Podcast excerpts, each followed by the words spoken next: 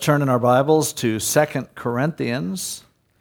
And last time we left off in the middle of chapter 11. I think I made it through verse 15, so we're close to ending it, but we'll dive back into it. Remember what's happening here in Second Corinthians is Paul is um, Paul is dealing with a lot of accusations and a lot of criticism, and there were a lot of people who were really um, putting him down.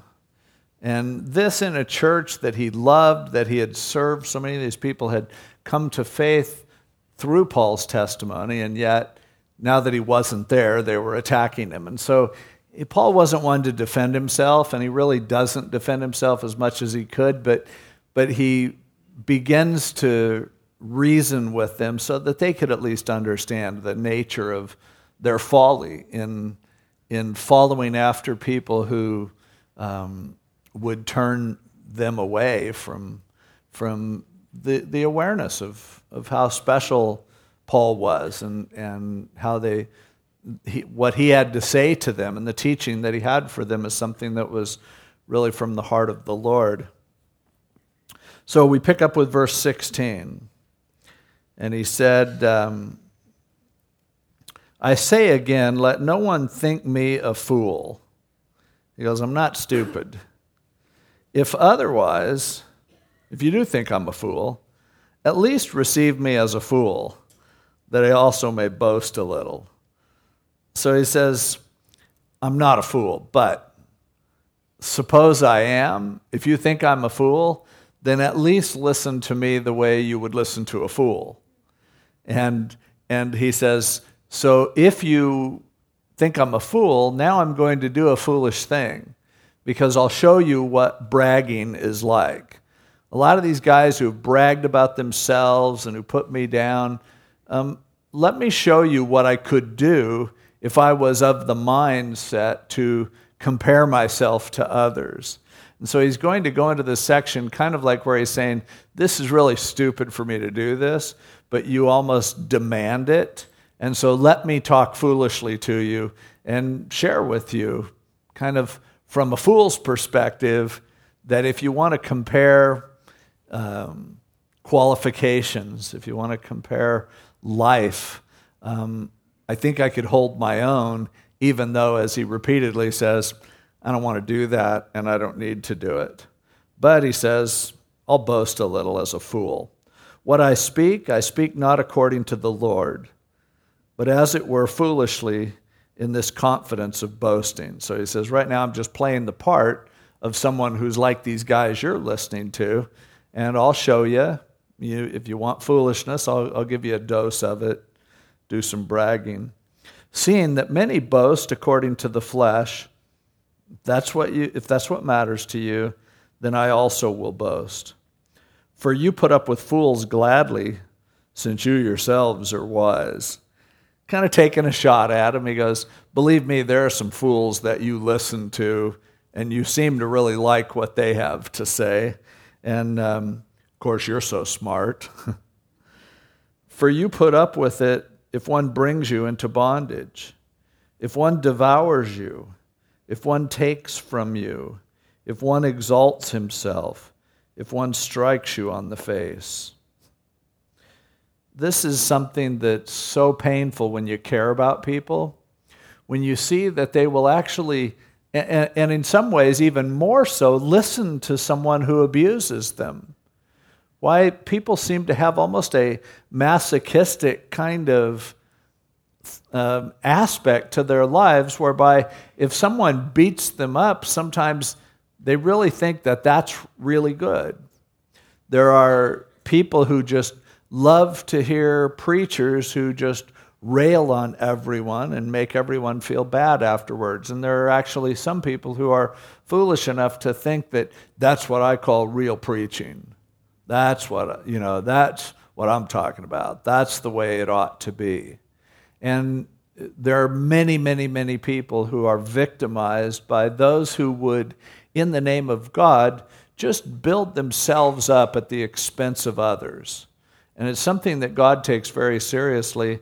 But some responsibility has to lie with people who promote these bozos and people who actually let it happen. And, and we all need to search our hearts and, and, and consider are we the type of people who really enjoy the, the pain of getting beat up? Or, or we, do we subject ourselves and do we listen to people who tear us down and somehow get some sort of weird vicarious pleasure from that sort of an approach? Because that's what was happening to them. They were being preached to by those who wanted to hammer them with the law. Now, one reason why people will take this kind of abuse is that if, in some ways, it's pretty easy to be more righteous than the average person. And so, if somebody really wants to just preach a hellfire and brimstone kind of an approach, part of the sick part of us that likes that is that, you know, okay, yeah, this is hurting me, but it's hurting other people even more. And so I just seem to take great pleasure in people being put down as long as I can hold my own on the curve. And so much of religion is all about this tendency that we have to want to be lied to because then in our flesh, we can kind of hang in there on our own and compare ourselves to others and think that we're doing better.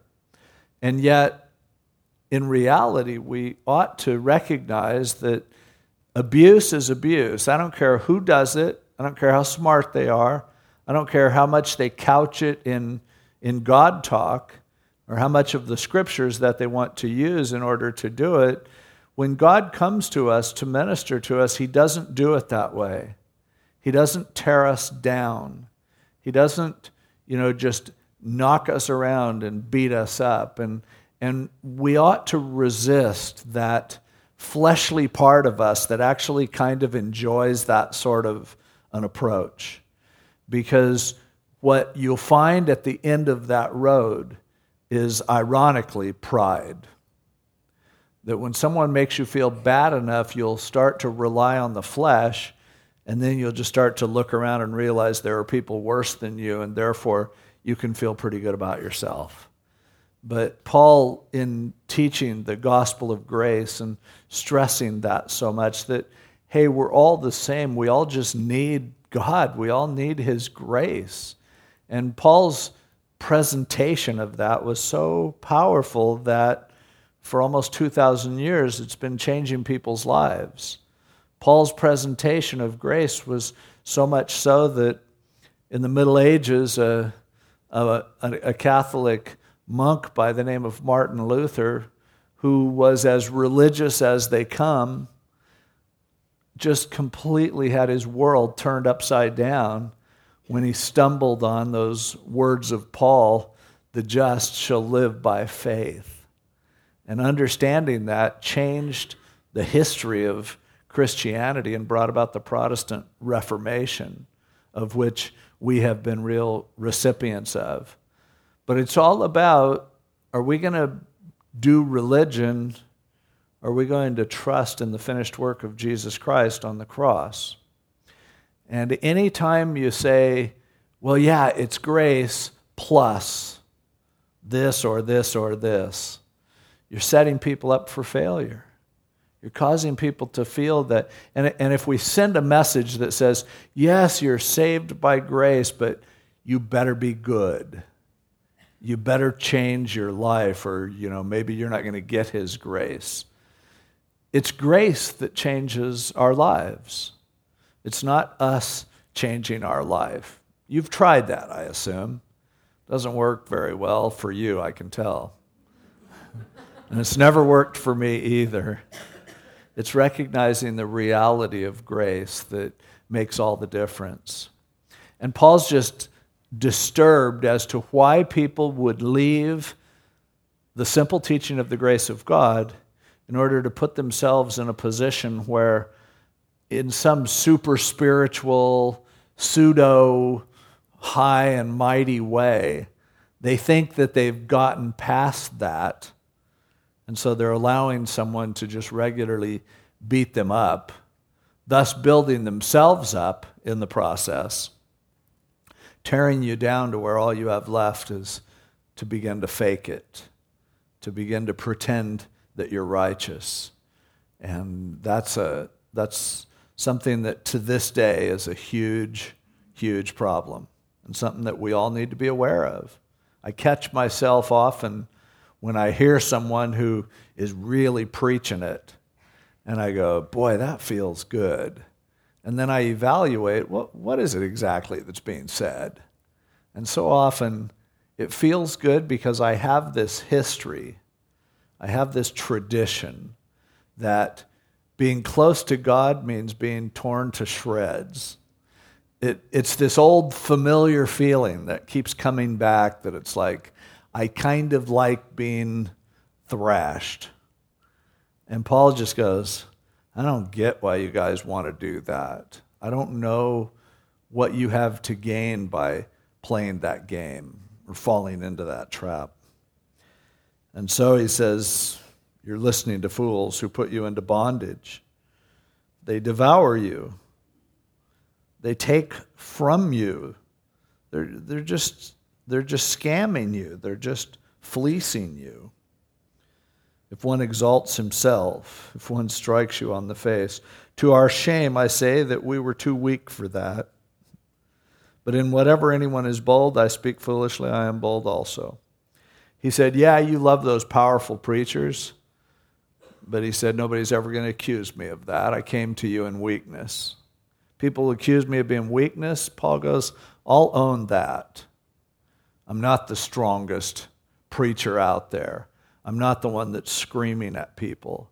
I'm not the one that's booming it out and powerfully giving this message. He goes, No, I can see why you'd accuse me of being weak. But he said, Let me continue in my foolishness. Are they Hebrews? So am I. Are they Israelites? So am I. Are they the seed of Abraham? So am I. He says these legalists are claiming to have achieved this the heights of spirituality because they are completed Jews. They are ones who understand that oh, it's the gospel and the law. It's the gospel and keeping the Ten Commandments. It's the gospel and the dietary restrictions. It's the gospel and keeping the Jewish holidays. It's the gospel and keeping the Sabbath. He goes, Look, I, you're not talking to some Gentile. As Paul said in Philippians, I was a Hebrew of the Hebrews, of the tribe of Benjamin, the tribe where Saul came from, the first king of Israel. He goes, I, I, you, are, you, are you thinking somehow that I'm just some, you know, fly by night, come along lately sort of guy? Hey, I know what it is, Paul said, to be Jewish. Are they ministers of Christ? I speak as a fool. It's stupid to say this, but I more. If they're ministers of Christ, I can, I can match that and I can top it. None of them can compare their qualifications with me, Paul says, when it comes to being a minister of Christ. Because Paul had been personally tutored by Christ, and we're going to see in chapter 12, he had this experience where he actually went up into heaven. He says, In labors more abundant, I worked harder than they did. In stripes, being beaten above measure. I can't even count how many times I was beaten. In prisons, more frequently than they are. In death, near death, often. From the Jews, five times I received 39 stripes, 40 stripes minus one. The law was couldn't beat them more than 40 times, so they would usually do 39 just in case they had miscounted. Five times he got that. Five times with a, with a cord that had pieces of glass and sharp metal embedded in it. And so when it would rip on his back, and then they would pull it and it would tear the flesh from him. Imagine five times. Three times I was beaten with rods. Once I was stoned. Three times I was shipwrecked. A night and a day I've been out in the ocean, in the deep in journeys often, in perils of waters, in perils of robbers, in perils of my own countrymen, in perils of the Gentiles. He goes, Man, the Jews and the Gentiles trying to kill me. In perils in the city, in perils in the wilderness, in perils in the sea, in perils among false brethren, in weariness and toil, in sleeplessness often, in hunger and thirst, in fastings often, and probably not always by choice, in cold and nakedness. And he goes, Not only that, what's worse than all that stuff, besides the other things, what comes upon me daily, my deep concern for all the churches. it's amazing. Paul cared so much about God's work and God's people that his concern for them was harder for him to deal with than all of those beatings and shipwrecks and being starved and being stoned. He goes, Man, on top of that, I care. And caring is something that will hurt you deeper than anything that you'll ever endure in your body. You know, there, there's an old saying that you heard when you were a kid. It's well intentioned when people told you this, but Sticks and stones will break my bones, but words will never hurt me. it's not true. It's really not. Sticks and stones, you'll get over that. You can get you can get punched and kicked and beat up and you'll bounce back from that, but you carry with you the kinds of hurt that come from things that people say. It's it's way more cruel than hitting you. That kind of abuse is something that you carry with you and Paul certainly knew what that was like from people who he would have given his life for turning on him, going back on, you know, to betray him and, and to turn him in and to, and to talk badly about him, say hurtful things about him. And he still loved them and he still cared. So he's going through this list of things that he had been through, and he's saying, okay, there's my resume. He could have talked about all that he had learned. He could have said, Hey, how many books of the Bible have these idiots written? I've written 14. And most people don't think I wrote Hebrews, which makes it 13, the unlucky number. But I still wrote more of the New Testament than anyone by far. I heard directly from Jesus. He called me, He tutored me. Um, but He doesn't say that. Um, instead, He says, here's my resume.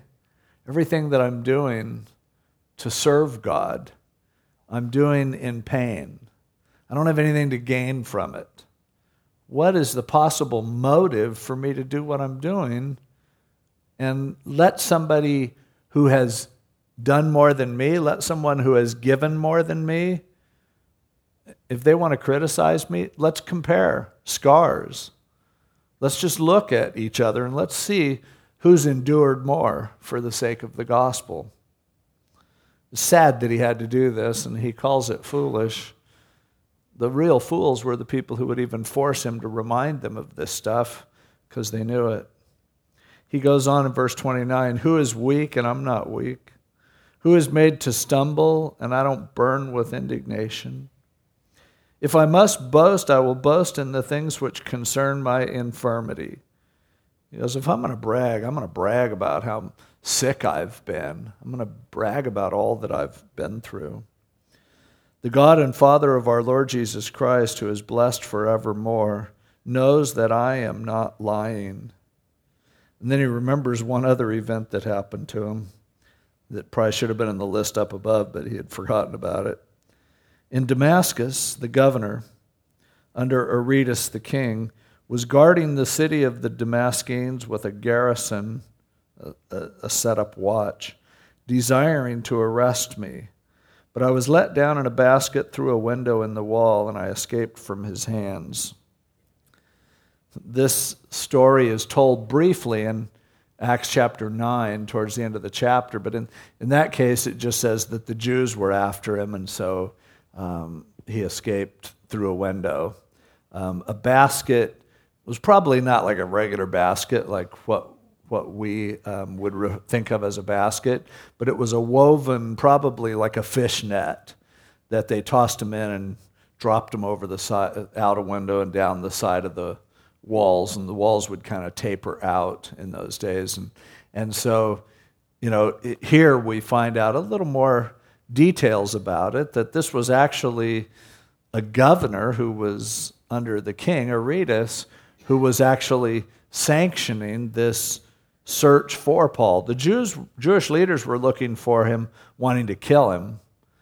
The governor's garrison of soldiers was looking for him in order to put him into prison. And it's interesting that what he did was escape in a, in a way that probably went against everything that was in his character. He would be the type of guy who would just want to stand up to them, he'd want to face them off. But obviously, God showed him you need to live to do a lot more work on another day.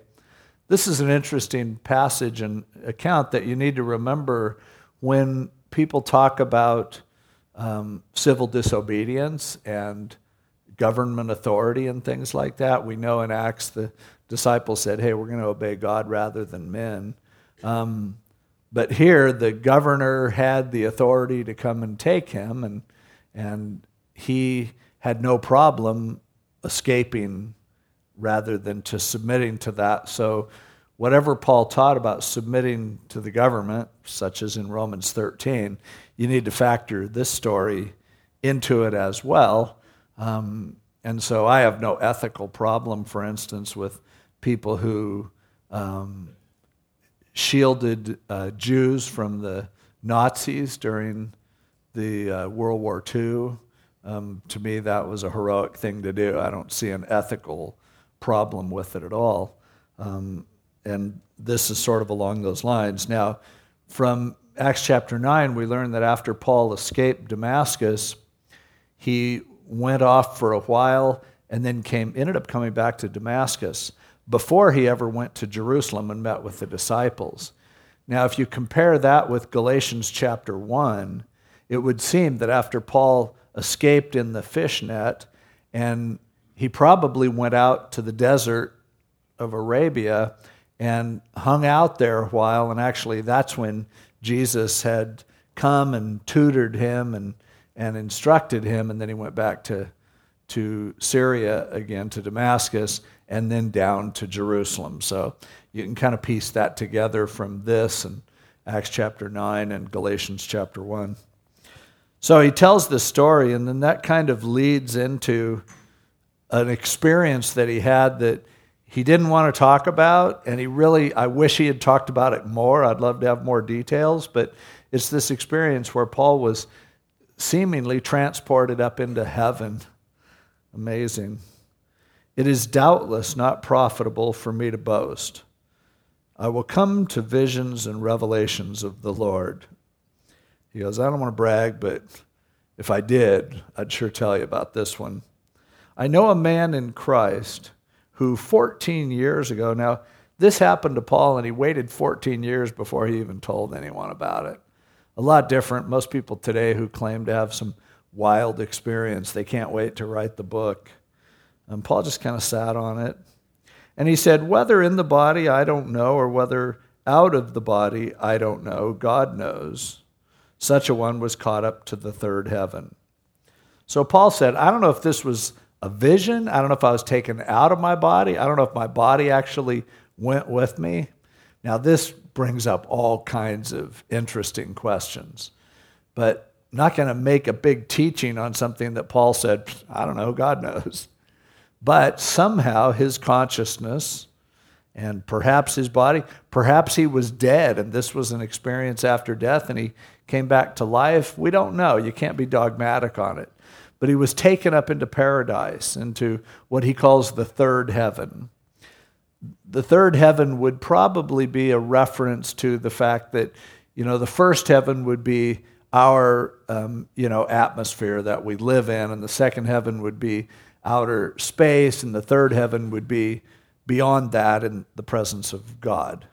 Um, there are other references that are poetic that refer to more heavens than that, but he tells us where he went. He went to paradise. But he said, and I know such a man, and he's being kind of anonymous about it, but it's rather obvious who he's talking about. whether in the body or out of the body, I don't know, God knows, how he was caught up into paradise and heard inexpressible words which it is not lawful for a man to utter. He said, I heard stuff that if I told you, I'd have to kill you. it's just, no, you, you couldn't, you wouldn't believe it. You couldn't handle it. Again, how different this is from people who have spiritual experiences and they act like it was no big deal. Oh, yeah, I went, it was great, and let me tell you all about it. Um, I tend to go with Paul as being a reliable source. And he said, you know, if you went to heaven, you'd come back and you'd go, I can't. I just can't even tell you. It's, it's cool, but I can't say it. Of such a one I'll boast. But of myself I will not boast, except in my infirmities. He said, I'm not going to brag about having been to heaven. I'm not going to brag about uh, the fact that I know things that you don't know. But everything I'm bragging about is what makes me weak. Everything I'm bragging about is the pain, the suffering that I've endured. Because as we see, it's always those infirmities and those injuries, those illnesses, those suffering experiences that make us who we are. No one ever yet had their character built by luxury, by comfort. I wish, but it just doesn't work that way.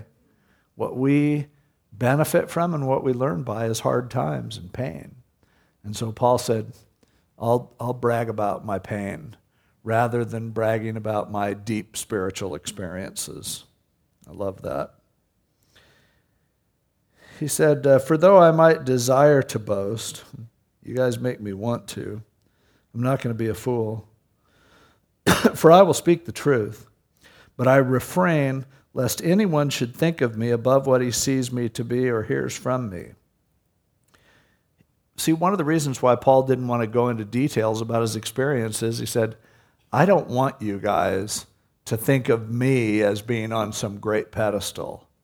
I don't, I don't want to present myself in such a way. I mean, I'm, I kind of have to defend myself because you guys are discounting what God is saying through me. And so I, I gotta, there's certain things I need to say, but he said, I'm not going to tell you those things that will cause you to have a higher opinion of me.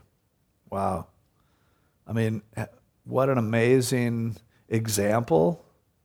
And when you listen to people who are saying things and presenting themselves that are just designed to make you think more highly of them, it's, I wish this wasn't true, but it's true. That's a, a major disease in the body of Christ. It seems like as soon as you put someone up front, they want to impress you with who they are.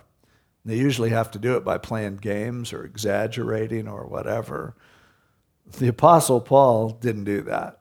And he goes, You know what? I'm going to avoid even telling stories about myself that you might be really blessed by, but I'm just afraid that it'll make it look like I'm putting myself up too much. And it would be wise for all of us as we just share with people to think about what it is that we share with people. And is it something that gives them an idea that we are somehow some higher creature than they are, that we are in some elevated spiritual position?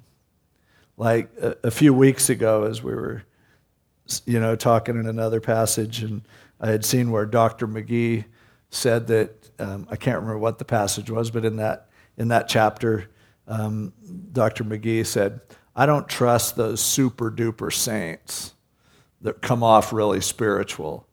He said, "Everyone I've ever known who had really experienced God, it made them really humble." And he said, "The more I learn about God." the more I realize what I don't know. And, and so, and I've found that to be true. The people who have, have really been used by God the greatest are almost in a disturbing way, they seem to, as they get older, be less confident and less sure of themselves and, and more humble. And being in the presence of God does that to you. Um, you can, you know, there are some people who pretend to be rich, but they aren't. They say all flash, no cash. Um, people who are really wealthy generally don't have to play that game. And people who are really close to God don't have to impress people with how close to God they are. Um, that might make them look good, but it doesn't make God look any bigger. And so Paul was just one of these guys that he didn't want to, to elevate himself. He didn't even want to risk doing that because, well, John the Baptist said it really well. He said, he, uh, talking about Jesus, he must increase and I must decrease. And ultimately, you can't exaggerate how big God is. You don't, he can't increase except that our presentation of him can increase. But you also can't exaggerate one person's insignificance. I don't care how many great things God has done through them. It's, we shouldn't take ourselves so seriously and, and elevate ourselves in that way because it detracts from God. And Paul, of all people, you can look at what he says. Man, if anybody ever had something to brag about, it's Paul. And he said, I'm not even going to go there because I just don't want you to get an idea that I'm something special. I'm only doing this so that you'll know that I could beat everyone else if they want to play that game but I'm not playing that game and I don't live my life that way and I've never presented myself that way. That is so incredibly admirable, so godly in just the deepest sense of the word. And always, the first sign of godliness is going to be humility. Everyone in the Bible who saw even an angel or who came into the presence of the glory of God, they were on their face in humility. They weren't like going, wow, this is great. Paul, you know, when Jesus went up to the Mount of Transfiguration with a couple of his disciples, they saw, you know, Moses and Elijah, and it was pretty cool. And Peter's like, wow, this is great. You know, let's build a tabernacle. And poof, it was like, if that's the way you want to look at it, show's over. It's all done. That's not how it works. That's not what it's about. If Paul had this attitude, um, anybody in here think that you're that you've elevated to a higher level than the Apostle Paul? then let's let's have the same attitude about ourselves. Let's not be all dogmatic and prideful. And verse 7 Lest I should be exalted above measure by the abundance of the revelations, a thorn in the flesh was given to me, a messenger of Satan to buffet me, lest I be exalted above measure. He said, Because of some of the experiences I had, God allowed me to be given an infirmity. It was, and, and we don't know what the infirmity is that he was referring to. It many people, probably most people, believe that it was a problem with his eyes because and his eye injury may have been from being stoned or beaten or something like that. But um, we know from extra biblical uh, history that Paul was said to have eyes that oozed and ran all the time. And we know from his letters that he talks about the fact that he had to have other people um, write his letters for him. And then when he wrote at the end of a book, he would say, I'm writing this with my own hand. You can tell because it's in big letters. And so I think it, he, he certainly had a problem with his eyes. Um, whether that was the thorn in the flesh he had, or whether his thorn in the flesh was something more, um, you know, that phys- not physical, but maybe a, a depression or, or you know, the a situation in his life or whatever, but there was something in his life that he said, God actually let me experience this hurt so that I wouldn't be exalted above measure. And it's interesting, too, that he saw it coming from God and he also saw it, you know, I mean, notice he says, so that I should be lest I should be exalted above measure by the abundance of the revelations, a thorn in the flesh was given to me, Now, who gave him the thorn in the flesh if the purpose of it was so that he wouldn't be glorying in himself?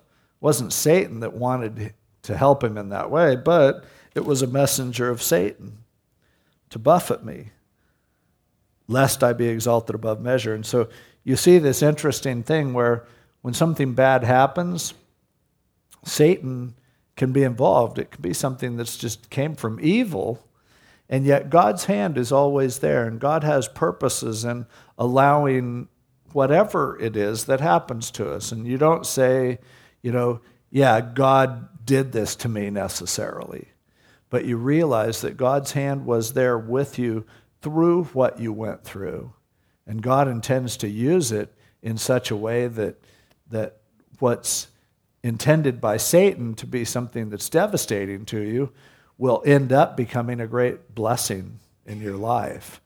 And so Paul had that. And, and he said, Hey, I, I didn't welcome it. I prayed that it would go away. Concerning this thing, I pleaded with the Lord three times that it might depart from me. It's funny, there are some people who teach that you shouldn't pray for something more than once um, because then you're showing a lack of faith. Well, Paul prayed three times about his infirmity.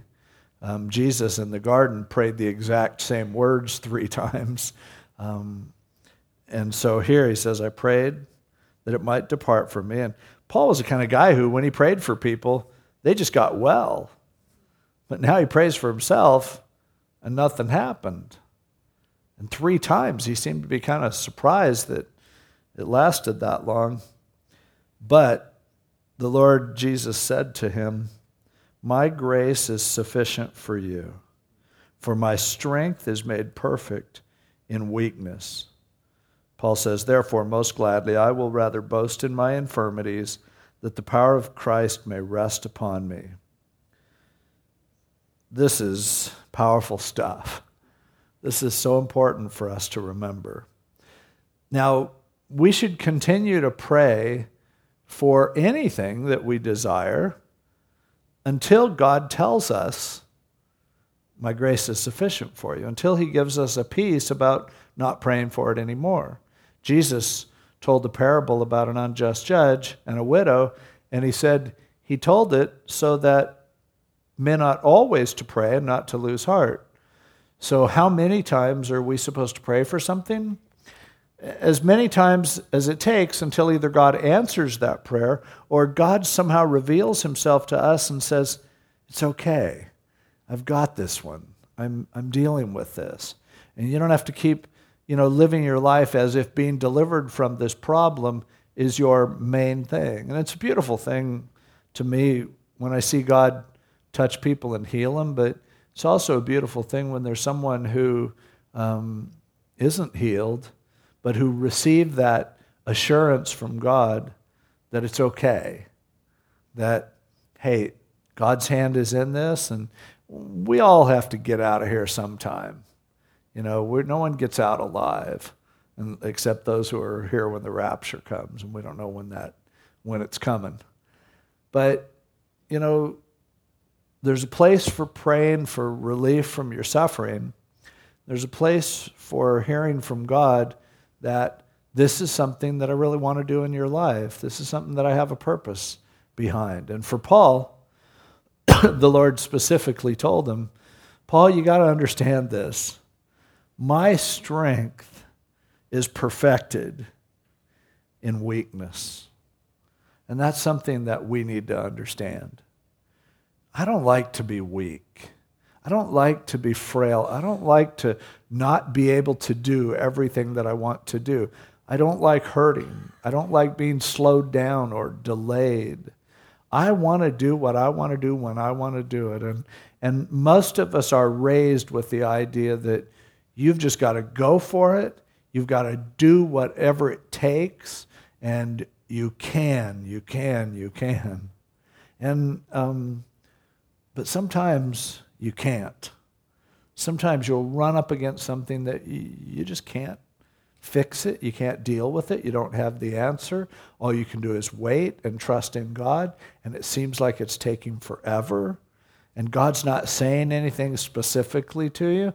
It's so important to understand that those are the times when God's strength is being perfected. Those are the times when He will use you in the most powerful way. And I, I sometimes, when I'm, when I'm going to go teach, I think about this. And if I'm not feeling well, I'm really tired, or if I'm sick, or something like that, or just in a difficult situation, or struggling with a lot that's going on in my life, or whatever, I, I pray that God will help me to get out what I need to get out. I pray that He, he won't just have it end up being just a jumbled mess. And, you know, not, not because I care that much what people, you know, think about me. I care more than I should about what people think of me. But I, it just, it hurts me to think of wasting people's time and, and having an opportunity to present the truth. And I just believe God's truth is so plain and simple and powerful and wonderful. I just want to put it out there as simply as I can. And if I'm not 100% on my game, I, I worry that it's not going to come across, that people are going to hear me, you know, wheezing or coughing or being confused or saying uh too many times or whatever. And and I guess just go, God, please help me to do this. And and sometimes God will just tell me, Are you coming to me in your weakness or your strength? And I go, Hey, if you want me to make a fool of myself, but that causes your message to come across, okay, that's fine. I'm, I'm fine with people being amazed and going, man, I, I listened to that and it wasn't anything profound. In fact, I knew everything he said. It wasn't that entertaining. He's usually more funny than that. It was kind of annoying, kind of his whiny in his voice, and I, you know, he probably should have taken the night off. But God really spoke to me despite that lousy message. I will take that every time out of the gate. I'll take that every time because life and ministry aren't about our strength, it's about God's strength. And sometimes His strength is the most profound when we're weak. But this also shouldn't cause us to, to feel like, oh, I need to learn enough, I need to do enough, I need to work hard so that I can represent God. Um, it's a wonderful thing to be called to something that you're not qualified for. it's a wonderful thing to go witness to people knowing that they can easily tie you in knots if they're, if they're smart. That's okay. Uh, can they handle God? Because he says, when you show up weak, he'll show up strong. Now, this is not an excuse to be lazy or to deliberately dummy down what, whatever it is that you know. No, I believe we should do our very best for God. We should put out our absolute best effort. But at the same time, we need to realize that God works differently than people do. And so it might be that your infirmity or your weakness is something that will actually give God a chance to do something incredibly amazing in your life. So trust Him. Paul learned that, he figured it out. And I'm sure that with Paul, a lot of times the thing that was the most impressive was how unimpressive he was. And, you know, I, I think about this when I've heard over the years Billy Graham preaching. He has that great voice. But if you if somebody else took one of Billy Graham's messages and preached it, you'd go, "Huh? That's it?" He didn't there was nothing really profound or powerful. But how how do you explain all those people streaming down on the field to give their life to Jesus Christ? There's something supernatural that happened when Billy Graham got up there to preach. Now, I don't want to upset my good friend Greg Laurie, but I'll just say this. He has a power that you can't explain by technique. but man, what a powerful ministry and how God has used him. And there are a whole lot of people who are, and Greg would be the first to admit this, there are tons of people who are way more qualified than he is to do what he's doing, who have studied more, have all these degrees, and can, can untangle any. But Greg just, like he always has, he just gets up there and tells the gospel, and people get saved. And God wants to use all of us in our own way and however He wants it to happen. And it does not, not only does it not depend on our strength, our strength can absolutely get in the way of what God wants to do. And so sometimes He will allow you to wear yourself down. He'll allow you to get at the end of your rope. He will allow you to get to the point where you don't know if you can go on. And then He goes, okay, now we're talking. Now we're ready. Now I can show my strength in your life. So don't be discouraged when you feel weak. It's one of the greatest qualifications to be used by God. Over in 1 Corinthians chapter 1, Paul talked about God hasn't chosen many wise men or nobles. He's chosen the foolish things of the world to confound the wise. And it's just the way God chooses to do it. Now, in verse 14, he says, or wait, where did I leave off? No, verse 11. I've become a fool in boasting. You've forced me to. For I ought to have been commended by you. For in nothing was I behind the most eminent apostles, though I am nothing. He said, I, I've foolishly had to remind you of all that I've done, and really you should have been the ones who were remembering all I've done for you. And he said, Look, I'm not behind anybody else, all these eminent apostles. He said, I'm right with them and I'm nothing.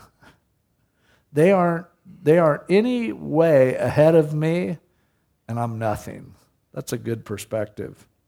Truly, the signs of an apostle were accomplished among you with all perseverance in signs and wonders and mighty deeds. He said, You've seen what God's done. For what is it in which you were inferior to other churches, except that I myself was not burdensome to you? Forgive me this wrong. he says, How did you feel like you were losing out because you had me pastoring you? Other churches had guys that were they superior to me? Well, no, really, the only thing that you guys had was that I worked for free. And Paul had kind of taken jabs at them about this earlier because they really should have been paying him. But and some of his critics were actually criticizing him because they said, "Look at him; he's just a volunteer. You know, he should be getting a good salary. He should have been getting a good salary, and he did from other churches. But when it came to Corinth, he knew what they were like. He knew what was going on there. And so he refused to be compensated for what he was doing because he didn't want to let them buy him. And so he said, So, how are these other guys better than me? Because they get paid and I don't, because I'm working for free. That's what you're holding against me. Forgive me this wrong. I'm so sorry for working for free it's funny the way people are sometimes. I was talking to a friend of mine today who's a pastor, and he, he, he doesn't get paid anything. And he said, people are constantly questioning his motives as if if he was getting paid, then they would understand, oh, yeah, okay, you're doing it for the money. But the fact that he's not getting paid causes them to go, okay, what are you after? It's really weird that way, but it just kind of it, it, it sometimes is that way that people question. I remember when I was young in the ministry, I was I was working as a youth pastor full time. I was going to school full time. I was working in a machine shop full time. And I didn't receive a penny for what I was doing at my church, working with the youth. And the youth group was booming. The youth group was as big as the whole church. And at one point, they got bugged at me for some reason, and the, the elders board called me into a midnight meeting over at somebody's house and just began to rip on me. And I go, Excuse me, I'm, I'm working for free. What do you think I'm doing this for? And they said, I don't know, maybe the attention or your pride or something. I'm like, that's what sent me full time to Calvary Chapel. I go, that's it. This is crazy. But Paul was in that same kind of a situation where they, because they were so motivated by money, they couldn't possibly believe that he wouldn't be. And so he's just going, What do you want? You want me to be like them? Is that your problem? You don't respect me because I'm not fleecing you the way they are? And he goes on, we'll, we'll pick this up. I not be here this next Wednesday because I'm going to, uh, Ann and I are leaving tomorrow morning for Ireland to, as a late celebration for our 30th anniversary. So we're going to be gone for a week. But we will pick up uh, with verse 14 and, and on through the end of the book uh, two weeks from tonight, Lord willing, unless we get over there to Ireland, really like it, and I just start a little church of leprechauns over there. And, you know, and you guys can vote as to who's in charge.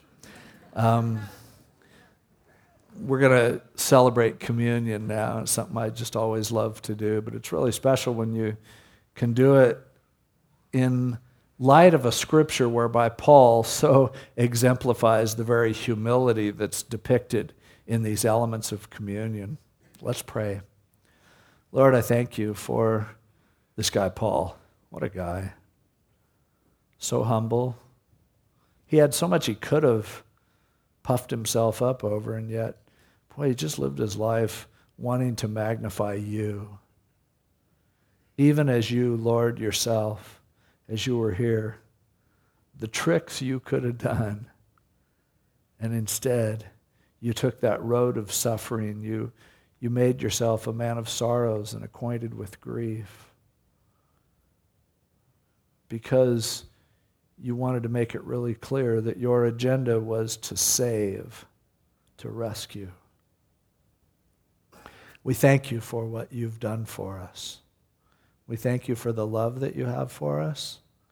We thank you for the chance to celebrate the communion that we have with each other and with you because you put your body on the line and you allowed your blood to be shed as our hero to purchase for us a fresh start, salvation.